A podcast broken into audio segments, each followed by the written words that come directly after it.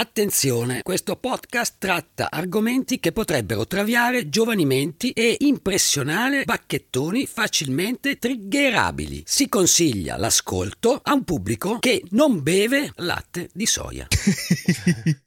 Ax, che giorno è? È il 29 novembre 2016. Una notizia travolge un ospedale prestigioso di Saronno. Prestigioso tra virgolette, diciamo. C'è state prestigioso a Saronno. Un vice primario e la sua fedele infermiera vengono arrestati con l'accusa di aver ucciso un numero impressionante di persone, dentro e fuori le mura ospedaliere. La procura di Busto Arsizio Perché ipotizza... ha detto così Buster? Che ti ha fatto Buster? Eh, Perché tipo la Transilvania, Eh, no? È un- è un nome che incute Ci sta, timore. ci sta, effettivamente hai ragione. Eh, Quindi dicevamo, la procura di Busto Arsizio ipotizza addirittura 15 omicidi, 12 di pazienti in corsia e 3 di familiari, il marito, la madre, il suocero della donna. Questo è il caso del protocollo Cazzaniga, l'angelo della morte, su Non aprite quella podcast! Tenta pure questo esperimento.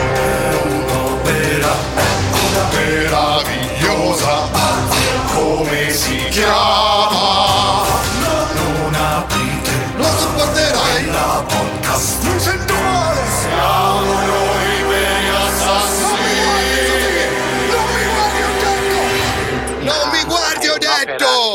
è un'opera meravigliosa motherfucker Poi spiegheremo che cazzo è successo a cantare sta roba, veramente. Cioè. Vabbè, perché l'abbiamo cantata benissimo Dovete distruggere le mie parti. tu, Matteo. Le mie parti dovete distruggerle, non dovete usarle per i vostri scherzetti su Sì. WhatsApp. Finalmente hai cazzo. potuto vivere il tuo sogno di fanboy del volo, finalmente. Certo. Quando ti segavi davanti alle foto del volo. Perché adesso- usi il passato?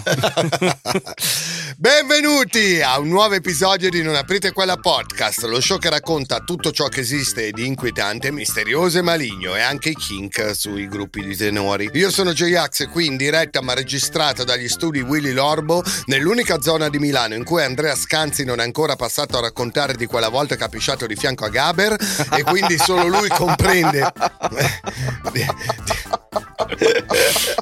e che quindi solo lui comprende intimamente la sua poetica ho con me il dottor Pedari Una è rimasta, è rimasta una sola di queste zone. Però fra poco vedrai che coprirà pure questa. Come i cani, proprio. La sua, la sua bella, la sua, la sua bella data teatrale con davanti ai 60 vecchi, vedrai che la fa pure qua. In passato vi abbiamo raccontato dei terribili misfatti del dottor Satana in Francia durante la seconda guerra mondiale e abbiamo dedicato un intero speciale agli orrori medici, come dimenticare Madonna. insomma il, il grande classico dei piccioni nel culo e del tizio che si masturbava infilandosi dei rami nell'uretra. Eh, uno dei monti più alti Sono forse. cose rimaste nella cultura pop grazie a che Top noi. Action Park è il nostro migliore episodio, raga. Nella puntata di oggi invece vi raccontiamo di una coppia di amanti diabolici, così sono stati chiamati dai media, che hanno commesso i loro delitti dentro un importante ospedale lombardo solo pochi anni fa. Da dove iniziamo questo racconto, Matteo? Conosciamo i due protagonisti di questa storia. Iniziamo da Laura Taroni, infermiera di Lomazzo che era quarantenne all'epoca dei fatti ed era sposata con Massimo Guerra, un proprietario di un'azienda agricola. Cavellina il calciatore, praticamente. Eh, sì, della Brianza. Della La donna aveva pure due figli piccoli di 9 e 11 anni, Ah. che aveva rinominato Angelo Rosso e Angelo Blu. So due Pokémon. Termini che potrebbero sembrarvi candidi, ma che fra poco sicuramente troverete inquietanti. Ah, è un'opera meravigliosa. Alla tenera età di 4 anni, Laura perde il papà a causa di un rischioso intervento al cuore a cui non riesce a sopravvivere. Cresce così circondata solo da adulti, con una mamma molto autoritaria che non lesina schiaffi e rimproveri. La madre le dice: Se papà è morto è solo colpa tua. Si è operato nella speranza di restare in vita, sperando di vederti crescere, maledetta. eh, Ah, minchia. Mi ricorda un po' la madre della Cianciulli, vi ricordate? Vero, che gli rompeva il cazzo in continuazione. Vero. Gli anni dell'infanzia trascorrono tra collegi cattolici e un'educazione bacchettona, a cui in seguito Laura si opporrà rifiutandosi di far fare ai suoi bambini comunione e cresima. Anche i parenti paterni covavano rancore nei confronti di Maria Rita Clerici, mamma di Laura, e cercavano di accattivarsi l'affetto della nipotina ricoprendola di doni, come se volessero comprarsi il suo affetto. Un comportamento che la stessa Laura replicherà in età adulta, elargendo costosi regali e favori ai medici dell'ospedale per conquistarne attenzioni e amore. Avrei voluto fare il medico, ma mia madre me lo ha impedito. Mia madre mi svalutava continuamente e non mi ha mai ritenuta adatta alla professione medica. Per fortuna, anche se solo come infermiera, incontra in ospedale l'uomo che cambierà radicalmente la sua vita, Leonardo Cazzaniga. Comunque io quando ero ragazzino sognavo di chiamarmi Cazzaniga o Brambilla, cioè erano degli status symbol sti cognomi Perché? negli anni 80. Eh perché? È come Fumagalli, tipo. Esatto. Ma no, Cioè, ma era uno dei tanti, era... cioè, In classe mia c'erano Amadio, cioè robe così, cioè io andavo a classe con tanti immigrati del sud, invece i Cazzaniga andavano Esposito. nel, Invece tu nel volevi liceo bene di puri, Milano. volevi puri milanesi, non volevi questi terroni. No, eh? Era, era come, come dire... Questo odio non si è mai stupito, giusto? Anche oggi. Zio, era un nome da ricco, era un nome da ricco. Stai dicendo che se uno del sud non può essere ricco? No, ai tempi... Non può lavorare? Perché non lavora, non stai dicendo per questo? Minchia, ma tu, tu mica... Vabbè, poi No, capiamo, tu, è un eh, razzismo Fai dibattito come saresti perfetto per eh, essere uno di Fratelli d'Italia. Ho già contribuito in effetti. Beh, ma te sei uno stronzo, ecco. Eh, va, ti assumilo così. Questo cazzaniga quanti anni ha? Ha 60 anni al momento del suo arresto nel 2016, 30 dei quali passati a lavorare ininterrottamente al nosocomio saronnese. Quando gli mettono le manette ricopre addirittura il ruolo di vice primario del pronto soccorso. Cioè, ma quindi uno a 60 anni ancora è schiavo del suo cazzo? Eh, Cioè, ma quando arriva sta cazzo di pace dei sensi, veramente? è quando la Sì. prostata comincia ad allargarsi, quello è il momento che Dio ti dice basta chiavare. Sì, ho capito, ma quello che non capisco io è la voglia. No, ma c'ha 60 anni, non è che ce n'ha 120. Sì, ho eh. capito, ma a 60 anni la Parliamo fra voglia... 8 anni per te. Minchia, a, mio Eh. nonno, a mio nonno gli tirava ancora quando c'era 88 anni. Ma io cazzo. già adesso ho voglia di fare tarantelli, di incasinarmi la vita per questioni di... Non ce n'hai voglia, ma giustamente. Non c'è voglia, ma proprio zero. Vabbè, perché tu sei, sei chiavato l'impossibile per 20 anni, ovviamente adesso Ma che cazzo basta. dici? Io sono 25 anni che sono sposato. che mica stai Appunto, prima del tuo matrimonio ti sei chiamato l'impossibile. Tu giustamente hai avuto le tue esperienze e sei soddisfatto. Sei sazio, sei sazio di figa tu, gli altri magari no. Ecco. Possiamo tagliarla dal podcast, No. Io auguro a tutti comunque a 60 anni di non aver più voglia di fare tarantelli e incasinarsi la vita facendo casini amorosi. Eh. Insomma. Eh, ma quando ti tira, ti tira. è inutile, è inutile. Comunque i suoi colleghi non lo amavano particolarmente, forse perché, come racconta Varese News, Definisce alcune infermiere delle minus habens. Di un'altra traccia anche un profilo psichiatrico, al limite del disturbo borderline della personalità, una psicopatica, e ammette di aver dato della tranza a un'operatrice sociosanitaria. perché? Ma e qua cominciamo. Cosa, cosa deve fare una persona per essere licenziato dal pubblico in Italia? Dai, sentiamo il cazzaniga. Appunto, ecco. Beh, ammetto di poter risultare sgradevole sul lavoro, ecco. Il medico ha anche confessato uno schiaffo sul sedere di un'operatrice del 118. Chi è? Ma la domanda Sentiamo sul- il rumore dello schiaffo sul sedere. Eccoci qua. Ma alla domanda sul perché lo avesse fatto risponde in maniera disarmante. Ma non lo so, io l'ho fatto e basta. È un bel culo. È scappato. Tu c'hai il culo, io c'ho la mano. Tu eh, c'hai il culo. che deve, deve Come diceva il nostro caro amico. esatto. Appunto, cosa bisogna fare per farsi licenziare? Questo chiama tutte le sue cazzo di colleghe minus abens. Da una, eh, da una roba, eh, le insulta personalmente sul fisico. Vabbè, che quello è anche pure omofobo. Poi tocca, tocca il culo alle tizie, cioè alle sue colleghe, e non gli succede niente. Eh, potrebbe avere una poltrona di X Factor per la prossima stagione. Oh, Oh shit, oh shit. Ma sono un personaggio! Andate a vedere Marochet! Andate a vedere Fedez! Vabbè, a differenza di, di Morgan, sappiamo che molti sapevano il suo rapporto abusivo con le benzodiazepine. Ne faccio uso da 30 anni in maniera autonoma ed è vero che le prelevavo dall'armadietto dei medicinali del pronto soccorso. Sapevo che era vietato, ma è prassi comune. Passi comune, a Saronno, si fa così, la ho, spesa. anche, ho anche usato si faceva la lean. Si faceva la lean. Altro che trapper, trapper di merda, tac! Per un periodo anche gli psicofarmaci, ma ero seguito da uno psicologo. Ah, sia ben allora, chiaro. sia non ben pensate chiaro. che io sia uno che fa cose così, eh, c'è uno psicologo. Passiamo al personaggio positivo di questo episodio. Clelia Leto, l'infermiera che rischiando tutto ha denunciato più volte Cazzaniga. Ci racconta che Era odiato e amato, era popolare per la sua grande esperienza, ma con gli infermieri aveva sempre un rapporto difficile. Spesso li metteva in crisi, sia personalmente che professionalmente. Ce l'aveva in particolare con gli infermieri stranieri. Diceva che non capivano nulla. mancava il razzismo eh, nel profilo di quest'uomo. Capisci un cazzo. Ce l'aveva, ce l'aveva col 118. Pure, sto ridendo- in tutto. Sto ridendo perché gli infermieri stranieri lui ha Sì, detto capito? terone. Esatto. Vabbè, per uno di Saronno i Eh. teroni sono quelli di Brescia. Non ce, cioè. ce l'aveva col 118, col personale dei laboratori, coi colleghi medici che insultava e denigrava. Ad ogni problema si ergeva come grande medico a confronto con incapaci. Un cazzo. coglione. Aveva spesso un eloquio volgare, Ah, parlava di sesso, Copare. ci chiedeva delle nostre pratiche sessuali preferite. Questo ad alta voce Ma come ti piace a te? Ah, esatto. culo o in bocca? Ma così, durante, durante il pronto soccorso a tutte le sue colleghe. Ma ripeto, che cazzo devi fare in Italia per farti Uè, licenziare Marcellina, ti piace nel culo? dal pu- allora. nel pubblico? Cosa devi fare? Leto racconta anche della tendenza del medico all'abuso personale di farmaci. Quando lo riprendavamo, consigliandogli di non esagerare, lui diceva che poteva prenderli perché era un malato psichiatrico. Sono matto. Ah, allora- Su questo matto. ragione comunque. Tutto questo succedeva in un reparto dove, da qualche anno, gli stupefacenti erano finiti sotto chiave con tanto di registro a causa di strane sparizioni che continuamente si verificavano. Quindi Che è stato io. tu immagina quanto era bello e allegro lavorare all'ospedale di Saronno, che continuamente svanivano stupefacenti e diceva ma dove sono? Ah, ah, boh. Nonostante tutto quanto abbiamo appena sentito, il comportamento inquietante di Cazzaniga era ben altro. Parliamo di qualcosa che praticamente tutti quelli che lavoravano in reparto con lui conoscevano e chiamavano il protocollo Cazzaniga. Ma come? Ovvero Cazzaniga che decideva di praticare assolutamente a sua esclusiva discrezione su alcuni pazienti una terapia a base di morfina, propofol e midazolam per indurre la morte. Tra l'altro è lo stesso cocktail di farmaci che diedero a Michael Jackson prima di Ah, sì? morire. L'infermiere Paolo è uno dei tanti in servizio al pronto soccorso che ha visto questo protocollo in azione. Devo dire di aver personalmente sentito parlare lo stesso Cazzaniga di questo suo protocollo. Cioè, capisci che questo manco lo nascondeva, ne- se ne- flexava sta cosa in giro nell'ospedale. eh. C'è un cocktailino. Allora. Come ho detto, lui stesso non fa mistero di avere una sua visione per i trattamenti da riservare a quei pazienti.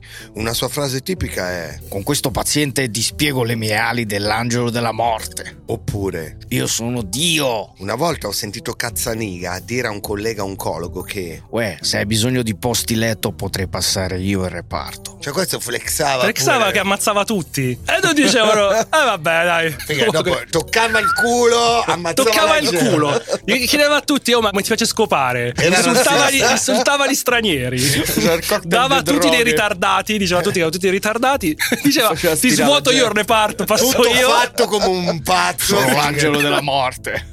E, e lo diceva tutto apertamente. Non è che diceva questa cosa di nascosto. Diceva: Oh, mi raccomando, non dirlo in giro. No, no, succedeva così e basta. Sentiamo come la racconta Jessica Piras, infermiera del pronto soccorso, una delle prime ad accorgersi dell'uso sconsiderato di farmaci da parte del vice primario. Qua, insomma, è un po' Pira sta sarda. fuori sede, sì. eh. Cazzaniga è una persona incapace di provare sentimenti di empatia nei confronti di persone gravemente malate o molto anziane. Dotato di un ego smisurato che lo porta a trattare male chiunque lui considera meno bravo di lui. E poi aggiunge un dettaglio inquietante. A volte si presentava al lavoro con una maglietta con la scritta Coroner. Cioè, Ma come? Ma porca puttana!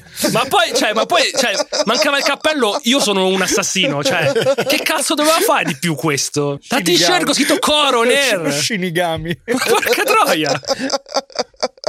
E nessuno diceva niente. Inoltre prendeva in giro infermieri e medici, anche per i loro difetti fisici, Eh. e molti avevano chiesto esplicitamente di non lavorare con lui. Ogni singolo dettaglio della sua vita era proprio un figlio di puttana. Mi ricorda un po' me, Vero? Coroner. Comunque potrebbe far parte del nostro merch, la Eh maglietta sì, Coroner. eh sì, eh sì. Piras aveva provato anche ad avvisare i colleghi infermieri e i medici di pericolose e inusuali somministrazioni di farmaci. Il primario di cardiologia le rispose: Signora, lei guarda troppi film. L'infermiera Piras, preoccupata, cercò di esporre i suoi sospetti anche ai carabinieri di Cantù, Siamo che non vennero presi in grande considerazione. Raccontai tutto quello che sapevo, ma mi consigliarono di presentare un esposto anonimo, che però non ebbe alcun seguito. Non lo cagarono proprio. Un comportamento inspiegabile, dato che di casi su cui avrebbero potuto indagare ce ne sarebbero stati dozzine. Per esempio, l'infermiera eroina Leto racconta i due casi in cui assistette in maniera diretta al cosiddetto protocollo Cazzaniga. Ebbi modo, in due casi, di vedere all'opera come metteva in atto il suo protocollo. Ricordo il caso di una paziente ultra ottantenne arrivata da una casa di riposo. Ero agitata perché era una delle mie prime gestioni in autonomia di un codice rosso. Ricordo che Cazzaniga disse all'operatore del 118 al telefono che se avessero portato quella paziente in pronto soccorso, lui avrebbe applicato il protocollo. Wow. Come minaccia lo usava pure. Eh? Sì, oh, non mi portate sta rottura di coglioni che se no l'ammazzo. Quando arrivò, io cercai di liberarle le vie aeree e lui mi disse che era inutile l'accanimento terapeutico. Ci fu una discussione sull'eutanasia. Lui sosteneva questa pratica. Ci furono toni accesi nella nostra discussione. Cioè pure l'eutanasia questo praticava. No, per lui questa era eutanasia. Eh, lui la- se la senso. giustificava su- con se stesso, forse con gli altri dicendo che era eutanasia. Solo che ci vuole un consenso, non è che tu Eh, decidi esatto. per gli altri l'eutanasia. Cioè. Il secondo caso la costrinse a fare una scelta, che questa comunque ci fa capire anche che qualcuno che è capace di dire no esiste in questo cazzo di paese. Addirittura quella di non seguire le indicazioni del suo medico. Nel caso della signora Baraggi, ricordo che ero agitata perché avevo appena fatto la segnalazione alla direzione per la morte dell'Aurea. Lauria è una delle 11 vittime in ospedale addebitate a Cazzaniga. Lui era nervoso e aggressivo con me e con la malata. Mi rifiutai di somministrare i farmaci che lui indicò perché sapevo che erano farmaci e dosaggi del suo protocollo. Lui mi disse: Se non lo vuoi fare ci penso io, ma se lo faccio che fai? Mi denunci? Io risposi di sì. Ci fu uno scontro verbale durissimo. Lei mi minacciò pesantemente. Uè, tu sei finita, eh. Io potrei ucciderti in qualunque momento, eh. Tu qua non lavori più. Lui poi non somministrò quei farmaci e cambiò terapia. Cioè gli ha salvato la vita. Pensa, questa ti uccido, neanche dici ti faccio licenziare, io potrei ucciderti in qualsiasi momento. Il 16 aprile del 2013 l'intervento di Clelia Leto salvò la vita di Angela Baraggi. Questa idea dell'eutanasia verso persone ormai in punto di morte è qualcosa che Cazzaniga userà sempre per giustificare gli omicidi. Ma si parla davvero di casi così disperati? Conosciamo meglio una di queste morti sospette nella ricostruzione che ne fa il giorno. Romano Venturi trascorse con amici l'ultimo scorcio di vita. All'ora di cena il respiro si fa affannoso. L'imprenditore decide che è opportuno un controllo, visto che l'anno prima era stato operato per un tumore a un polmone. Decide di andare all'ospedale. Prima di uscire dice alla compagna: Cosa faccio? Mi porto il pigiama? Ma no, ma tanto mi rimandano a casa. Raggiunge l'ospedale di Saronno alla guida della sua auto con moglie e figlie. È lucido. Cioè, ha guidato, eh? Ha guidato lui all'ospedale. Ma dite che mi tengono qua. Domanda prima che le porte scorrevoli del pronto soccorso si richiudano. Ricovero all'1.46. Del mattino, eh? La cartella clinica registra alle 2.18 la somministrazione di 5 fiale di morfina. Sei minuti più tardi il respiro si fa agonico. Alle 2.38 viene praticata nella succlavia, il vaso sanguigno sottostante la clavicola, un'iniezione di 30 mg di Ipnovel, farmaco ipnoinducente il cui principio attivo è il sedativo midazolam.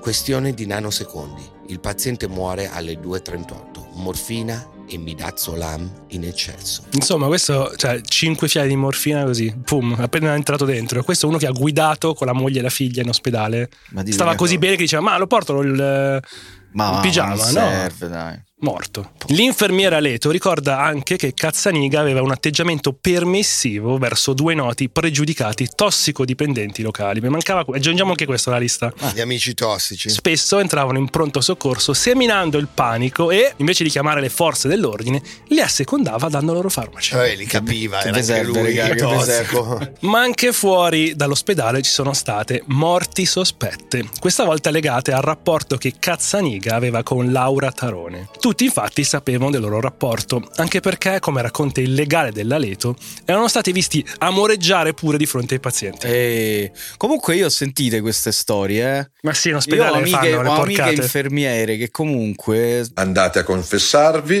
pentitevi.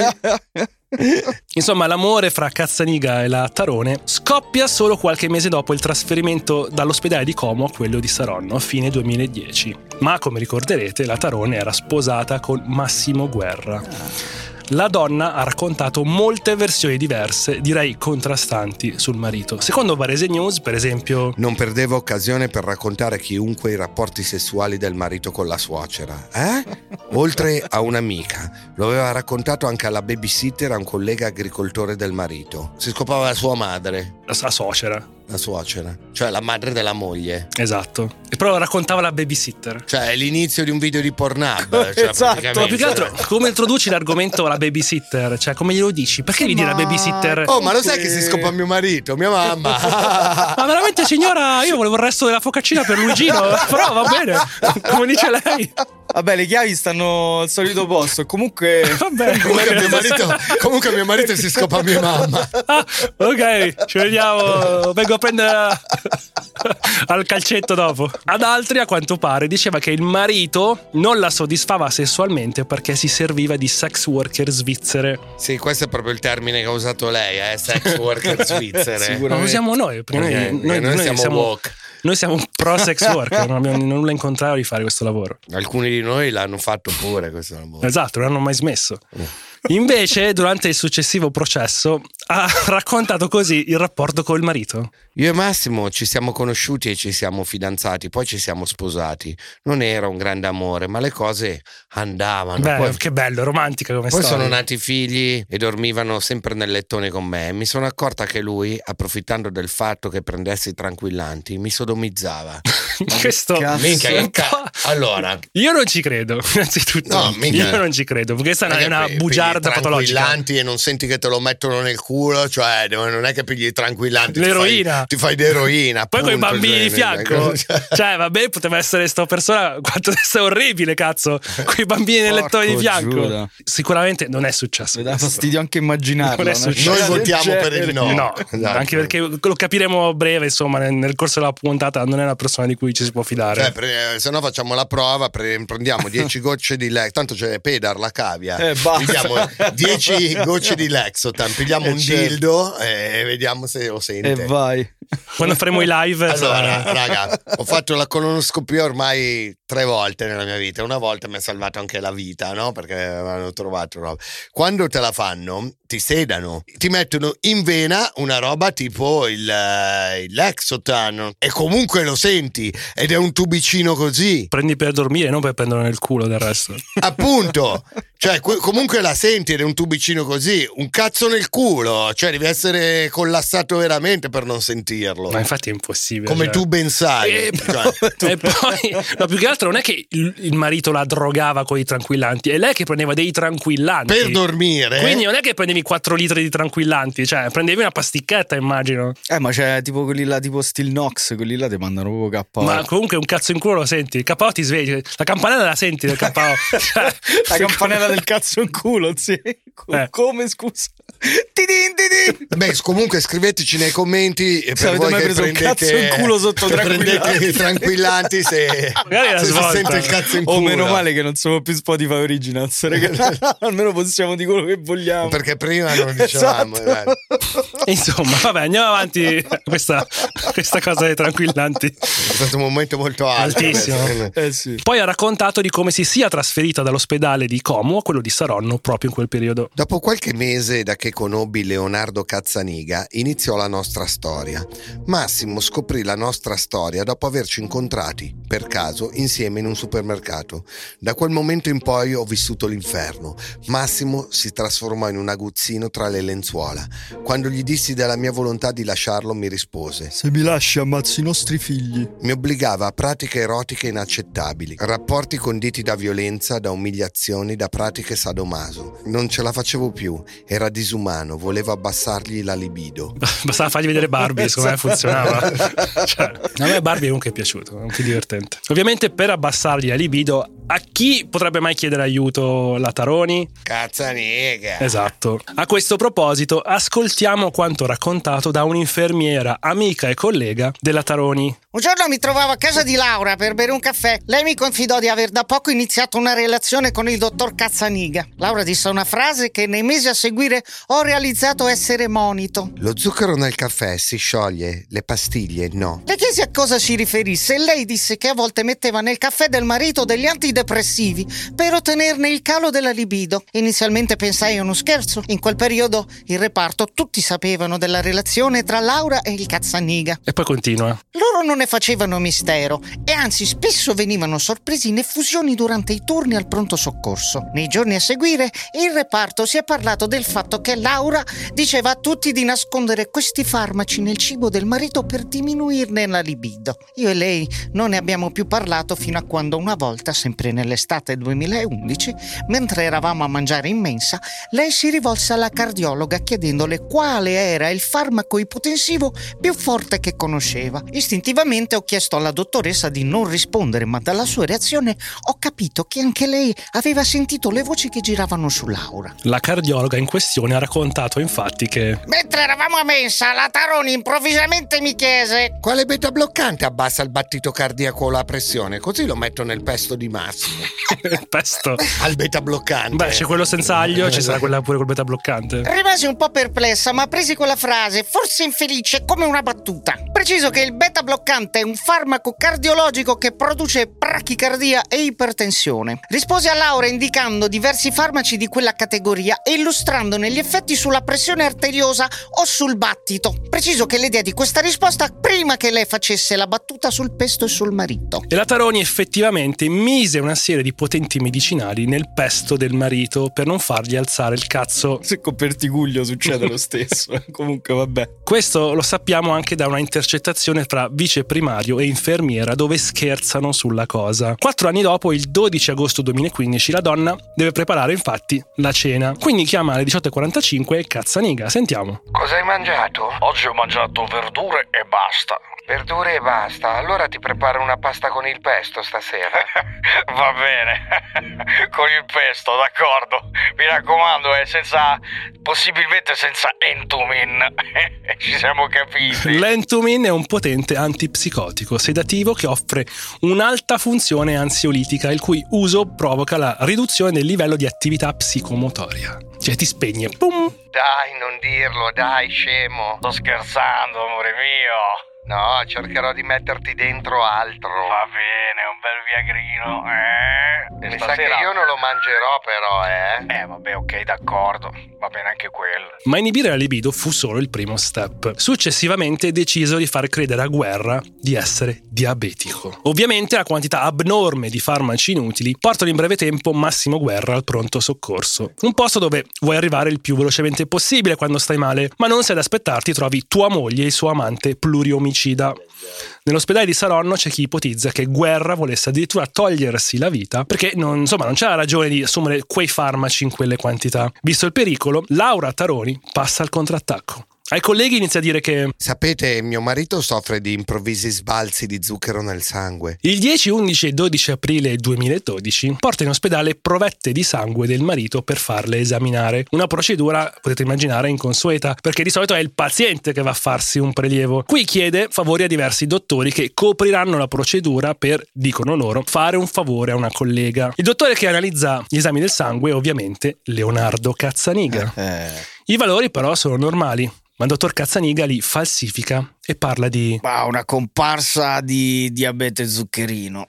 Come fa? Beh, è semplice, preleva il suo sangue, ci aggiunge del glucosio e lo spaccia per quello di Massimo Guerra. Ma dai. E lui a prescrivere al consorte dell'amante il Metforal 1000, un farmaco che gli somministrerà direttamente Laura Taroni. La cosiddetta terapia è potente. Praticamente erano quasi farmaci che dai a quelli che stanno per morire, che non servono più a niente, quindi sta caricando di qualsiasi cosa. Il 17 aprile Massimo Guerra ha una crisi di ipoglicemia. Taroni chiama il 118 e Guerra finisce in ospedale. Lei cerca di tutelarsi e ai medici dice Non è necessario ricoverarlo, basta lasciarlo in pronto soccorso dove posso assisterlo io. Massimo Guerra, dopo pochi giorni, viene rilasciato dall'ospedale. Le crisi di ipoglicemia continuano a manifestarsi. Nel novembre del del 2011 la situazione si aggrava. Gabriella Guerra, sua sorella, non ha alcun sospetto. Quando i carabinieri la interrogano, spiega loro che Massimo almeno due volte al mese manifesta malessere. Ha degli attacchi improvvisi e irresistibili di sonno. Mi ripeteva continuamente: lasciatemi dormire, lasciatemi dormire, adesso mi passa. Laura mi disse che quei malori erano probabilmente di natura psicologica. una volta lui si addormenta addirittura al volante. Minchia. In un'altra occasione sviene per strada. La cura di sua moglie prosegue incessantemente fino al 30 giugno 2013, quando muore in casa, collassando sul divano. Cioè, più di un anno che fanno sta roba. Da novembre 2011 fino a giugno 2013. e Laura Taroni a contattare la guardia medica. Buongiorno, chiamo da Lomazzo e penso che mio marito abbia un infarto e sia morto. Così. Al medico incaricato di constatare il decesso e quindi di redigere una relazione in merito, Laura Taroni, in modo inspiegabile, non menziona che il marito era diabetico, che non lo era, però per loro sì. Per fortuna le cartelle mediche del pronto soccorso rivelano la terapia in atto. Metformina nella posologia massima, insulina rapida, soluzioni glucosate al 10 e al 33%. Certamente sarebbe stato necessario un'autopsia per verificare l'esatta somministrazione dei farmaci e le condizioni del marito di Laura Taroni al momento del decesso. Ma non avremo mai risposta a questa domanda, poiché Massimo Guerra ovviamente viene cremato immediatamente dopo il funerale. Laura racconta ai parenti che Mi spiace tanto, ma sono stata costretta. Al cimitero non c'era spazio e alla fine è quello che avrebbe voluto anche lui. Non c'è spazio al cimitero. No, ma come? A, a provincia di Saronno? Che cazzo di chi, chi- chi è morto a Saronno? È scoppiata la La tomba. guerra è scoppiata a Saronno. Il 20 luglio 2015, mentre i carabinieri stanno già effettuando intercettazioni ambientali e ascoltando la conversazione, Leonardo Cazzaniga e Laura Taroni tornano a discutere della cremazione del marito di lei. Comunque è stata un'idea eccezionale quella di farlo cremare.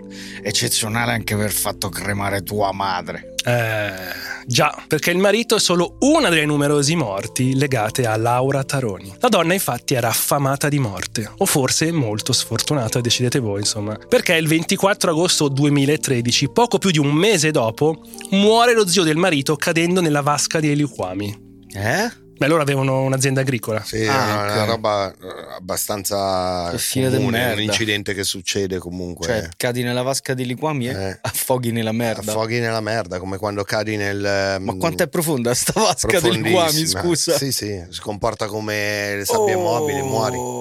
Se non c'è uno che ti tira fuori, alla prima boccata di liquame, muori, svieni, muori. Porca troia, È una non roba sapevo che- sta roba. Una roba che succede, sì. Non se ne parla abbastanza. I poteri forti non vogliono che si sappia che esistono le vasche di liquami. Per questo Per vi for- ricordate... Per questo esiste questo podcast. No, anche, ma vi ricordate la prova suprema della, della- del taffare? Eh, Esatto. che era Scopare la sopra- puntata di come si chiamava?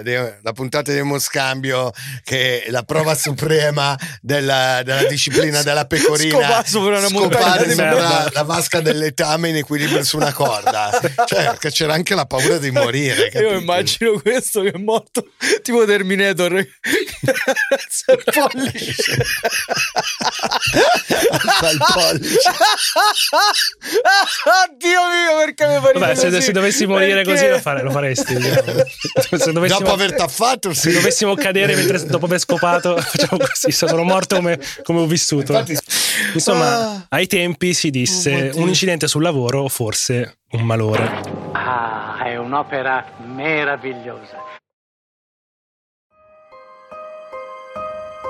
Il 20 ottobre 2013, cioè da, da agosto, parliamo di pochissimi mesi, muore Luciano Guerra, suocero della Taroni, dopo un ricovero lampo all'ospedale dove? Di Saronno. Visitato alle 8 del mattino, muore 4 ore dopo. Il 29 ottobre, 9 giorni dopo, un incendio danneggia l'azienda agricola della famiglia Guerra. E poi, il 14 gennaio 2014, muore invece Maria Rita Clerici, madre della Taroni. Che necatombe, oh. Cioè, questo sta sterminando tutta la famiglia e ancora la lasciano fare. Qualcuno ha provato ad avvertire queste persone che insomma c'erano tante cose sospette, però come, come abbiamo visto non sempre sono state ascoltate. Nelle settimane antecedenti il 4 gennaio 2014, raga, nove anni fa, eh, non stiamo parlando, il giorno del decesso della povera Maria Rita, Taroni aveva continuamente informato i parenti dell'aggravarsi delle condizioni della donna, anche se nessuno aveva notato niente, anzi. Il 3 gennaio la 61enne era stata vista in un negozio di giocattoli per comprare regali ai nipoti e il mattino di quel 4 gennaio aveva chiamato il compagno per cenare insieme. Eppure, a causa di farmaci letali somministrati di nascosto, come confermato da testimoni, in precedenza Cazzaniga aveva fatto incetta di medicinale in ospedale, alle 19.30 era entrata in coma. Nell'abitazione c'era l'infermiera.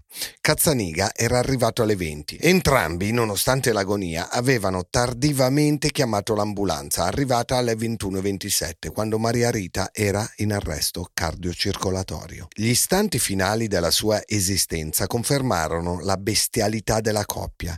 Né Taroni né Cazzaniga si erano preoccupati di attuare pratiche rianimatorie e ai lettighieri avevano impedito di toccare il corpo della donna. Del resto, aveva ripetuto l'anestesista, Io lavoro al pronto soccorso e sono abituato a gestire un'emergenza. al medico del 118 Cazzaniga aveva parlato di una paziente affetta da diabete, patologia di cui non c'è mai stata traccia. Tutti con diabete erano per loro. Non una visita, un ricovero, un referto. E infatti di un eventuale diabete i familiari erano all'oscuro, come ignoravano un'altra fandonia messa in circolo da Taroni e relativa a un tumore appena diagnosticato, l'ennesima bugia, come quella di un presunto foglio scritto da Maria Rita per testamento, visionato dalla figlia e contenente la volontà di essere cremata. Tutte quelle morti richiedevano farmaci importanti. Difatti, un giorno Cazzaniga si presentò in ospedale fuori dal suo turno di lavoro per prelevare del midazolam dall'armadietto chiuso a chiave. Un comportamento anomalo che avrebbe dovuto destare sospetti ai piani alti. Ricorda l'infermiera Clelia Leto? Ricordo che avvenne nel periodo di ricovero del suocero di Laura Taroni. Cazzaniga venne in ospedale in Borghese e prelevò una siringa di midazolam dall'armadietto e si accorse che l'avevo notato. Quell'episodio mi preoccupò molto. Dopo la morte del Guerra, il marito di Laura Taroni, della madre e pure dello zio, tutti in pochi mesi cominciò a farsi strada dentro di me l'idea che quei decessi non fossero casuali. Beh, minchia. Beh, complimenti per... Beh, minchia, a Sherlock Holmes. Vabbè, poverina. Mi venne un No, leggero vabbè. almeno, almeno questa è una di quelle che ha denunciato. dai. Eh, meglio lei dei carabinieri. Sì. La crudeltà e la voglia di uccidere la madre, Laura Taroni non la nasconde neppure al figlio undicenne. No, ecco, adesso mi sale il crimine. Che gli inquirenti scopriranno poi, la donna vuole trasformare in una specie di consulente criminale con cui fare brainstorming e che sgrida quando commette errori grossolani nelle sue fantasie omicide. Sentiamo l'intercettazione. Come faccio a fidarmi della nonna? Come cazzo faccio? Ma poi la nonna Maria la facciamo fuori. Ma non hai capito? La nene la possiamo far fuori quando vogliamo e anche la zia Adriana. Abbiamo un'alleata. Dimmelo perché almeno sono tranquilla che ho un'altra persona dalla mia parte. Ma non è una persona. E che è? La katana. Un bambino di 11 anni, eh. Non è così semplice, non puoi passare a filo di lama tutti. Guarda mamma,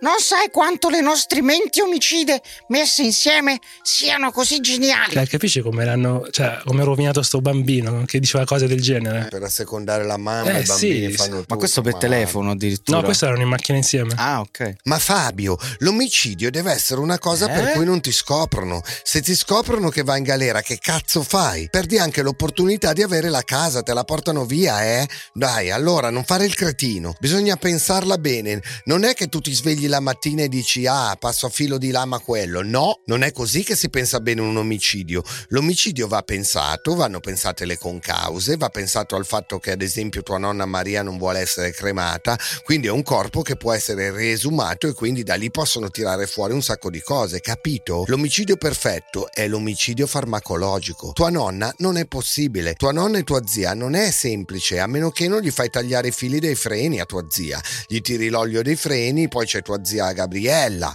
Non sei abbastanza grande per poter... Non sei abbastanza grande, le avresti fatte sparire così. Non è così semplice, sono grosse. L'umido da noi passa una volta sola a settimana, cazzo. Cazzo. Cazzo fai? Li tieni nel freezer nel frattempo? Non abbiamo più neanche i maiali? Quanto è surreale Eh? una madre che parla al figlio Io undicenne stavo- di io sta roba. vomitare ascoltando questa roba, raga. Mo, a parte gli scherzi e tutto, ma Voglio Ma- sapere ma- com- ma come, sta, come sta? Ax dopo aver letto questa cosa. No, vabbè, a parte il crimine, comunque ragazzi, la provincia è horror, è una cosa che non si dice, però minchia. Poi abbiamo quella che è sicuramente l'intercettazione più inquietante di tutto il caso. Durante un altro di questi surreali momenti in macchina con il figlio undicenne, Laura Taroni dice: Tu somigli a tuo padre e ti ammazzerò. Ma dai!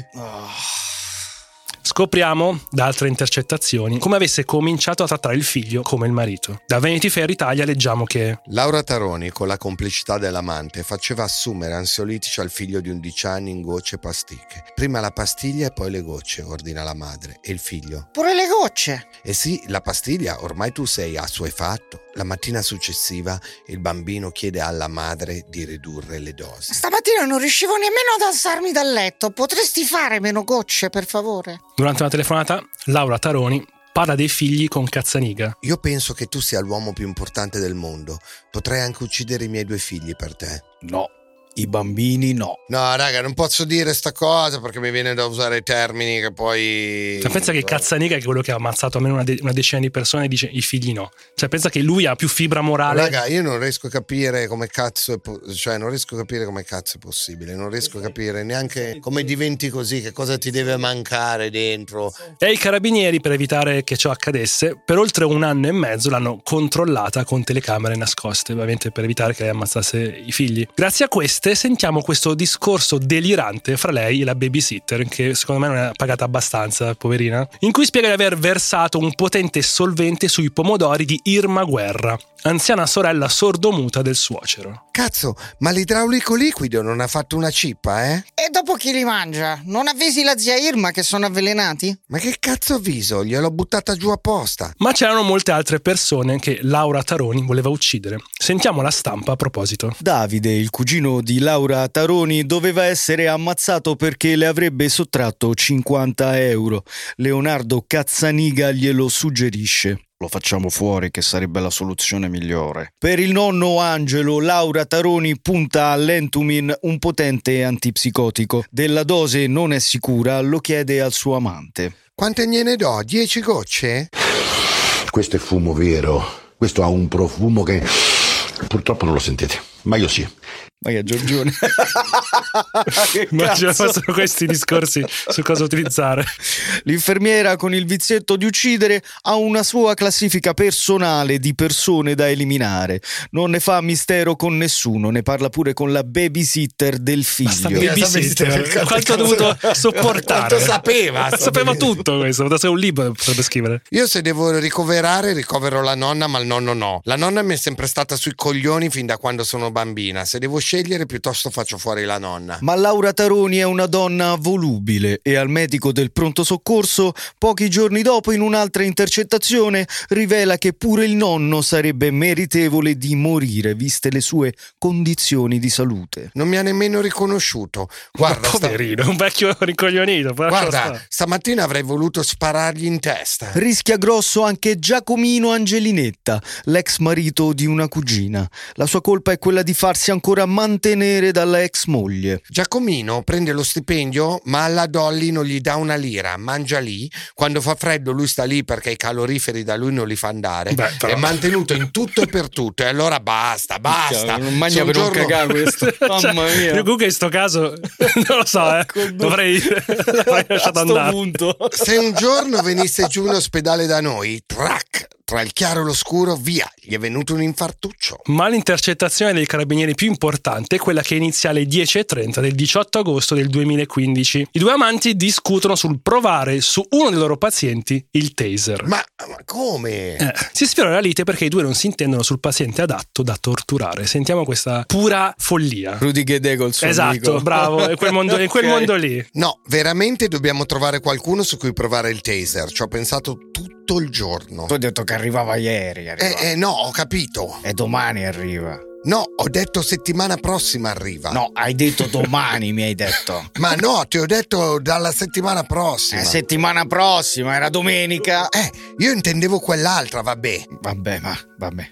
Però bisogna trovare qualcuno su cui provarlo, eh? Un vecchio indementito. Quello lì, que- quello lì, quello lì che, lo- quello che, quello che è uscito. Eh, però chiedono. E fai finta di niente, tac. Tac. O vai lì in triage in coda, però dopo lo devi mettere via al volo. Al volo, sì, sì. Ma come? Cioè, questi andavano in coda, quei vecchi in coda al triage e gli facevano la scarica del taser e poi scappavano. Cioè, che cazzo di ospedale era questo? Dove uno che. un paziente che viene preso con il taser non deve stare sul sospetto, è normale. Così per non rischiare voglio dirvi adesso, se mi viene un colpo non mi portate a Saronno all'ospedale per favore. No, no, dai, sicuramente oggi sono tutte brave persone. Erano delle mele marce, come sempre. Dopo questo discorso sul taser, il discorso cambia e cade sulla prostituzione. E involontariamente confessano ai carabinieri in ascolto l'omicidio di Massimo Guerra. Cioè, la schiavitù è un problema drammatico in un senso, quello è drammatico perché inizia un deserto morale spaventoso. Altro che, come dire, perdonami il paragone, altro che l'omicidio di tuo marito. Questo è un deserto morale che prevederebbe uno sterminio. Dopo due mesi, il 25 giugno, un'altra ammissione. È la Taroni che parla. Io ogni tanto ho questa voglia di, di uccidere qualcuno, ne ho bisogno. Ma ne hai parlato alla psichiatra? Sì, ma di me ha detto, però non lo fa. Cazzaniga la corregge. Ma lei non lo sa che l'hai fatto, però. Cazzaniga, dopo essere sopravvissuto non a una, ma ben due commissioni interne che lo ritennero innocente, viene arrestato insieme alla sua amante il 29 novembre 2016. Questi da quanto ammazzavano? 2010, sei anni. Sei anni ci vuole, va bene. E comunque Ok. diciamo che le vittime che sono state poi accertate o, o comunque portate a processo, quelle di Cazzaniga, sono come sempre accade, quelle che i PM sentivano più, insomma, più sicuri di poter provare quelle morti. Perché io ho letto addirittura che hanno indagato su tipo 20 omicidi, 30 omicidi, cioè non sapremo mai esattamente quante persone effettivamente sono morte per colpa del protocollo Cazzaniga. Comunque, per sfizio, sentiamo un passaggio di uno dei documenti prodotti dalla prima commissione, la commissione insomma di medici, i più importanti medici dell'ospedale praticamente, che devono decidere se l'operato di Cazzaniga va censurato o meno. Sentiamo questo passaggio firmato dal primario dell'ospedale. È indubbio che le scelte terapeutiche di questo professionista siano mosse dal controllo dei sintomi refrattari e non dalla induzione della morte del malato. Durante il processo, purtroppo, i due scazzano, accusandosi a vicenda.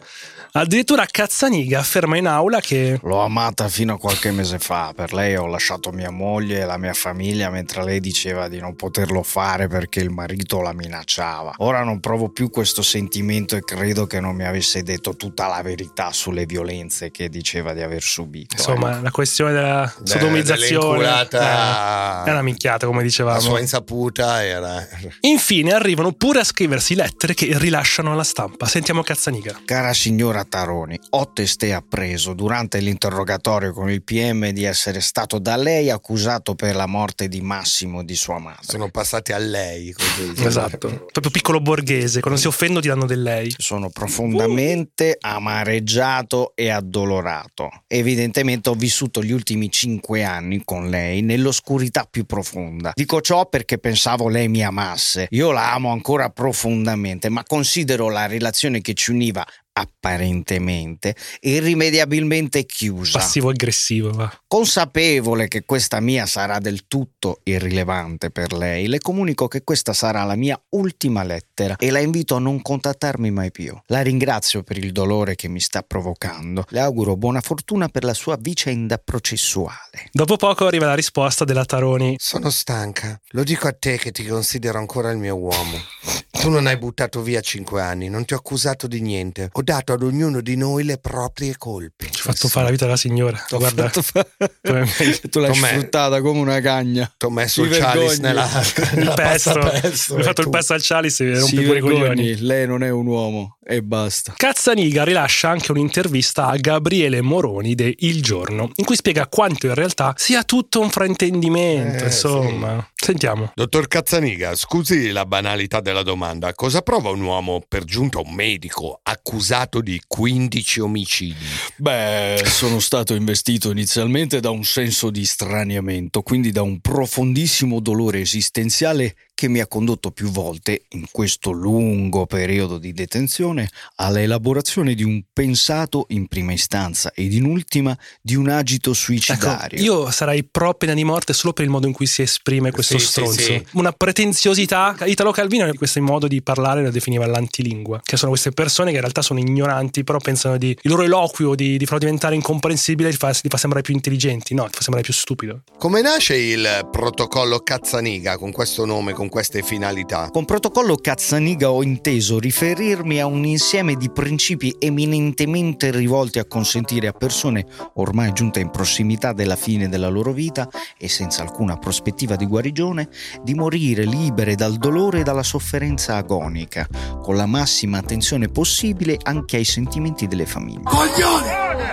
Grazie. Quando iniziò a pensarlo? Iniziai l'elaborazione di questa mia riflessione all'indomani della morte di mia zia, rendendomi conto dell'assoluta mancanza di attenzione da parte di moltissimi medici nei confronti di questi pazienti e di questo unico e dolorosissimo momento della nostra esistenza. Vorrei specificare meglio la risposta. Il protocollo nasce da una lunga e sofferta riflessione sul tema del fine vita. Capisci, stava soffrendo quest'uomo, poverino. un po' diventa anche un attivista. Un eroe. Esatto. del dolore e della sofferenza, anche sulla base di mie esperienze Ah, personali. allora. e su come per troppo tempo ci si sia letteralmente voluti dimenticare di questi pazienti e del dramma loro e dei loro famiglie. Ma scusa, ma il tizio che ha guidato con la moglie era- mi sembrava così fin di vita, sto poraccio. Abbiamo accelerato i tempi. Eh, sì.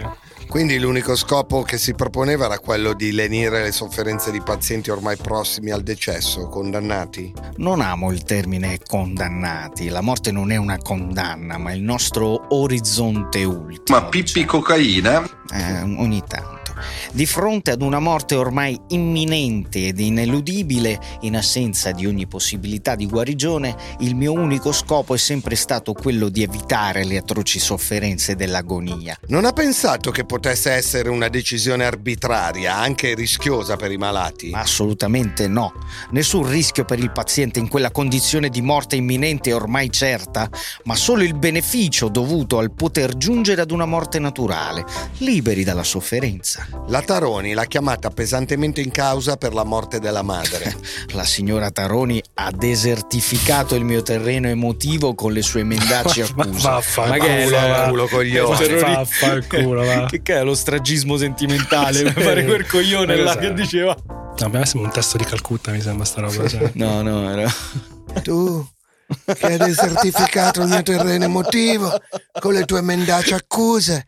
Il mio profondo amore per te mi ha accecato, impedendo di vedere e di comprendere il progetto. Il mio profondo amore per lei mi ha accecato, impedendomi di vedere e di comprendere il suo progetto. Rifarebbe le sue scelte fatte? Ma assolutamente sì. Arriviamo alla sentenza, o meglio le sentenze, perché qua ci si diverte, eh? sarà molto interessante. Il 27 gennaio 2020 la Corte d'Assise del Tribunale di Busto Arsizio lo condanna... No, è Busto Arsizio. Ok. Lo condanna in primo grado all'ergastolo per la morte di 10 pazienti in ospedale per Luciano e Massimo Guerra, suocero e marito di Laura Taroni. Assolve Cazzaniga invece per l'omicidio della madre della sua amante. Così a cazzo. Inoltre, secondo quanto riporta Varese News, vengono anche. Varese News. Oh, portate rispetto. Sto- Senza Varese News, questo cazzo di podcast non si poteva fare. Beh, Vengono anche. Condannati a due anni e sei mesi l'allora direttore dell'ospedale di Saronno Roberto Cosentina, la dottoressa Maria Luisa Pennuto, l'ex primario del pronto soccorso Nicola Scoppetta e il direttore medico Paolo Valentini per i reati di favoreggiamento e omessa denuncia. Sono tutti componenti della commissione medica che aveva il compito di indagare su alcuni casi di morti sospette in pronto soccorso segnalati dagli infermieri Cleglia Leto e Iliescu Radu. Cazzaniga trova la sua condanna confermata sia in appello che in Cassazione, arrivando quindi a essere definitiva nell'ottobre del 2022. Insomma, io proprio non me lo so spiegare come sia possibile, questo epico monologo declamato di fronte ai giudici di Cassazione non ha fatto breccia. Sentiamo, mi raccomando, la massima interpretazione del dottor Pedali ci vuole qui. Qua tenete presente che questo è un uomo, Cazzaniga, che si deve appellare davanti ai giudici di Cassazione per salvargli praticamente la vita. E questo è quello che dice come per cercare di convincere questi uomini. tutti i gradi di giudizio sono contrastanti con la mia verità. Quando mi chiedo se sono un assassino, queste parole mi atterriscono, mi spaventano, mi distruggono interiormente. Com'è possibile che io sia diventato un delinquente feroce, così gelido e spaventoso? Personalmente a queste domande non so dare risposte. E quindi chiudo facendo una citazione senza voler offendere nessuno. A modo mio avrei bisogno di carezze anch'io. Cioè, questo cita Lucio Dalla. Così per salvarsi il culo. A modo mio. Secondo me invece in prigione più che le carezze gli hanno fatto il trattamento che Tartaroni diceva che suo marito le fa- faceva. gli hanno fatto una piazza- Esatto. Cantandogli a me gli- hanno fatto mio. una piazza grande, secondo me. Anche per i quattro medici della commissione, giustizia è stata fatta. Il 13 aprile 2021 la Corte d'Appello dichiara il non doversi a procedere per prescrizione No. nei loro confronti. Eh? Tutti prescritti. E infatti i quattro hanno tutti continuato a lavorare nella sanità pubblica ininterrottamente in questi anni. Sono tutti rimasti in servizio con importanti ruoli dirigenziali in Lombardia. Ovviamente come vengono insomma, assegnati tramite forse la più importante eh, commissione scientifica in Italia, cioè il partito della Lega Nord. Ecco. Perché ovviamente sono tutte nomine politiche. Io lo No, chiamo beh. ancora Lega Nord perché per me sono sem- saranno sempre Lega Nord, non me ne frega un cazzo Mm. il rebranding. Quindi, ovviamente, dato che la Lega ha diciamo, governato negli ultimi 600 anni in Lombardia, gran parte di queste persone le hanno messe loro lì. E in alcune case queste persone hanno anche avuto delle promozioni, in altri invece hanno avuto cazzi, come racconta il Corriere della Sera l'8 marzo 2023. Indagati per epidemia colposa, omicidio colposo e lesioni colpose sono il direttore generale dell'ospedale di Bergamo Est, Francesco Locati, il direttore sanitario Roberto Cosentina e il responsabile medico di Alzano Giuseppe Marzulli. Il dubbio è che, a dispetto delle circolari che giravano da gennaio, non si preoccuparono di fare scorte di dispositivi di protezione individuale e, diagnosticato il virus, non fecero usare l'attacco al posto dei test per identificare i contagiati nei reparti. Qua ovviamente si Ah, parla ecco, di COVID. Covid. Ah, ecco. Roberto Cosentina era il direttore dell'ospedale di Saronno. Adesso è indagato insomma, per epidemia colposa Non durante... facciamo ulteriori commenti perché si tratta di un'indagine e mentre stiamo registrando non sappiamo come si svilupperà. Esatto, però e- questi sono i fatti, insomma. e Questi sono i Noi fatti. siamo garantisti, però quanto ci girano i coglioni. eh.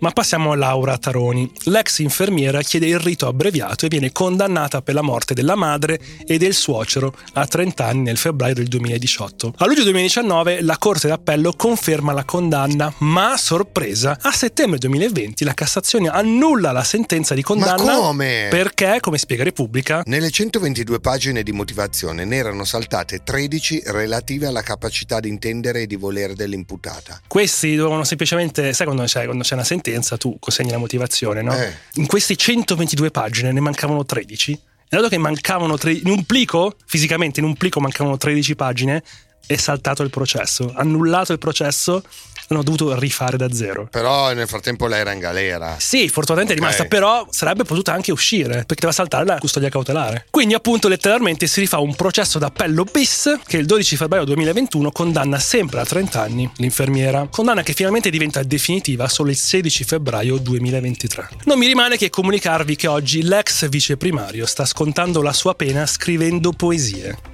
Alcune di queste sono state raccolte e pubblicate nel tomo Il giardino delle ortiche, che potrete acquistare o con buona probabilità, visto come stanno andando le cose, trovare fra i libri di testo obbligatori alle elementari di Varese. Vorrei quindi chiudere questo episodio chiedendo al dottor Pedari di declamare questo importante verso del poeta Cazzaniga. Quando la rosa selvatica profuma il dolore, l'ortica china il capo al balsamo dei sensi. Ma vaffanculo, va. Comunque per aver ammazzato tutta sta gente, non lo so. Eh, È andata È benissimo. andata bene. Quando su- succedono questi, questi casi che diventano poi famosi, tipo ci sono i gruppi Facebook che si riempiono o di Instagram che si riempiono di persone che con scritto nome dell'assassino, strappiamogli le unghie, tipo c'è una specie di gara fra chi dice le cose più orribili. No, Lo io so, lui molti di questi gruppi li apro io. Esatto, sei tu. È admin, se vai a vedere. Admin. J-Ax Invece, secondo me invece è sbagliato. Tu queste persone le devi far vivere il più a lungo possibile, li devi curare, devi far- però devi far vivere una vita priva di gioia. Cioè, tipo, che so, non possono più cibarsi con il cibo, ma gli devi dare tipo le polverine proteiche. Non devono più stai, sapere il stai sapore. diventando cazzaniga tu adesso. No, ti sto dicendo che secondo me questa cosa qua del- degli ammazzarli è brutto. Tu devi fargli vivere una vita di merda. Sì, sì, hai più ragione, lunga hai possibile, ragione. perfettamente in salute. Tipo che so, la TV ce la possono avere, però l'unico canale deve essere la 7. Devono soffrire, devono Sì. soffrire. Devono essere- Non, devono- non li devi condannare a morte, li devi condannare a diventare un commercialista di Treviso. Questo devono fare. Sì. e voi fateci sapere se vi è piaciuta questa puntata, scriveteci a non aprite quella podcast gmail.com o su Instagram iscrivendovi a non aprite quella podcast. Le mail, i commenti, i vocali più interessanti vengono letti e ascoltati durante le nostre puntate. E in più, da questa stagione leggeremo le domande, le storie o quello che vi pare che scrivete lasciando una recensione a 5 stelle su Apple Podcast. Oh. Pedar, che commento hai scelto per questo episodio? Abbiamo un vocale da parte di Torva. Sentiamo sto cazzo di vocale. Ma secondo voi c'è un nano che si chiama Mimmo che sposta la cucina bestemmiando di notte? Oppure è una pizzeria normale? Chiedo per un amico.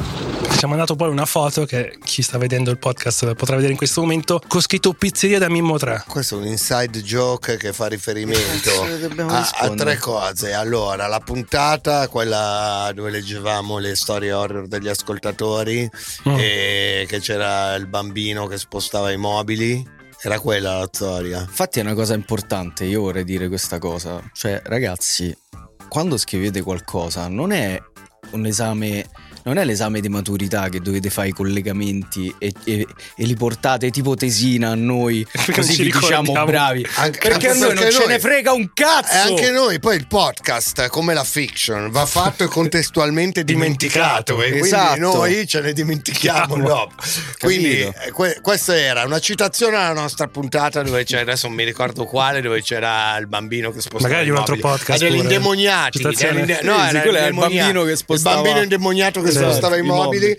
Poi il fatto che Matteo Lenardon chiama un tutti, è un classista e chiama Mimmo tutti quelli che fanno i lavori in casa e poi il resto sinceramente la terza Sono un, citazione. classi- sono un realista, si dice, è il nome che hanno tutti. La terza citazione, quale cazzo era? La pizzeria, cos'era? Bamba, un riferimento alla cocaina? Comunque non doveva dire nano, il punto è che nano è una parola che non è accettabile. Esatto, si dice piccola persona. Cioè tutte le altre cose che diciamo va bene, ma quella non si può dire. Si dice ca- persone piccole. Ok. Esatto, una piccola persona. Vabbè, Comunque andate a fare in 60 culo. su 100 ti diamo, Torva. Va Questo bene. è il minimo che ti possiamo dare. Preferisco il cannolo. Ok, anch'io. Il caso del protocollo Cazzaniga finisce qui. Voi ricordatevi di seguirci e mettete 5 stelle su Spotify. Ci vediamo settimana prossima per una nuova puntata. Ave! Satana. Non aprite quella podcast è una serie sviluppata con Spotify Studios e prodotta da Willy Lorbo, scritta da Matteo Lenardon, produttore esecutivo J-Ax, sound design e musiche Diego Spitale. Ascolta il rap cap di Pedar della puntata che hai appena ascoltato andando su Instagram all'indirizzo Non aprite quella podcast. Ave Satana.